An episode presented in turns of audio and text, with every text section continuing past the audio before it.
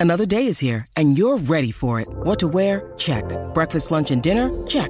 Planning for what's next and how to save for it? That's where Bank of America can help. For your financial to dos, Bank of America has experts ready to help get you closer to your goals.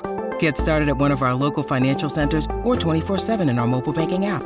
Find a location near you at bankofamerica.com slash talk to us. What would you like the power to do?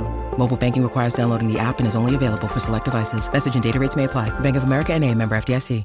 L'analisi del prezzo del gas. Valori reali o speculazione? La Finanza Amichevole, il podcast che semplifica il concetto ostico della finanza per renderlo alla portata di tutti, curato e realizzato da Alessandro Fatichi.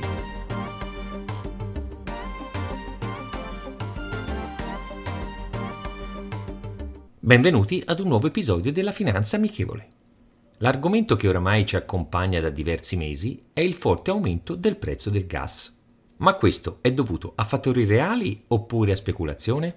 Complesso da giudicare, ma cerchiamo di fare chiarezza. Partiamo dall'Europa.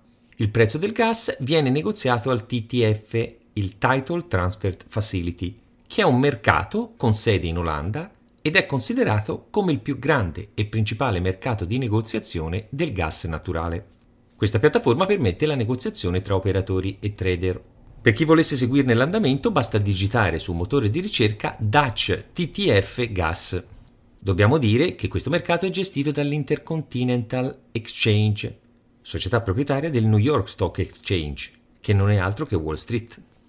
In questo mercato i fornitori dei vari paesi acquistano il gas per poi rivenderlo alle aziende, che a loro volta lo rivendono agli utenti finali, come per le nostre utenze domestiche. Il prezzo, su base mensile, si ottiene calcolando la media delle quotazioni giornaliere. A questo prezzo i fornitori aggiungono il margine di intermediazione, che è poi il loro guadagno. Il dubbio è su quanto sia questo margine, visti gli introiti che hanno ottenuto queste aziende in questi ultimi mesi. L'Olanda, essendo stato il primo paese a utilizzare il gas come combustibile ed avendo importanti giacimenti, è diventato il mercato di riferimento per la negoziazione. La negoziazione avviene sia spot, per quanto riguarda le consegne di gas a breve termine, che future, per i contratti con consegne a lungo termine e dove il prezzo rimane pressoché invariato. Con lo scoppio del conflitto in Ucraina, la volatilità e i prezzi sono sensibilmente aumentati.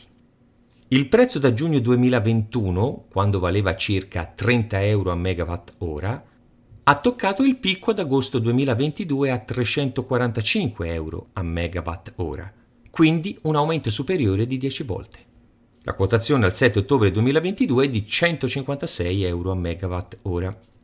Per quanto riguarda l'aumento delle nostre bollette della luce, è maggiore che in altri paesi perché le nostre centrali sono prevalentemente alimentate a gas.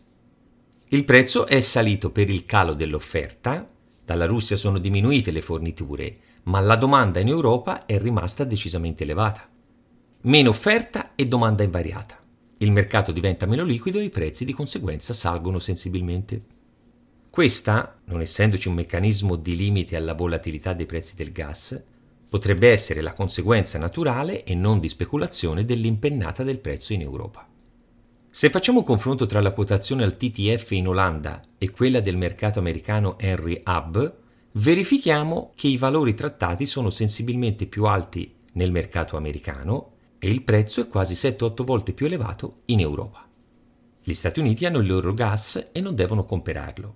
Per l'Europa è difficoltoso acquistarlo oltreoceano per la carenza di infrastrutture del gas liquefatto negli Stati Uniti e la poca presenza di rigassificatori in Europa. Da qui l'importanza di averli. Si parla quotidianamente del tetto al prezzo del gas per ridurre il prezzo dell'importazione.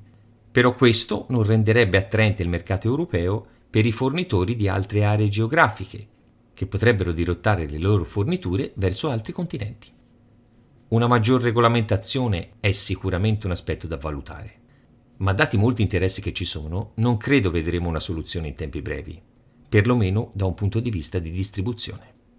Abbiamo perso 30 anni perché era più semplice rifornirsi fuori confine.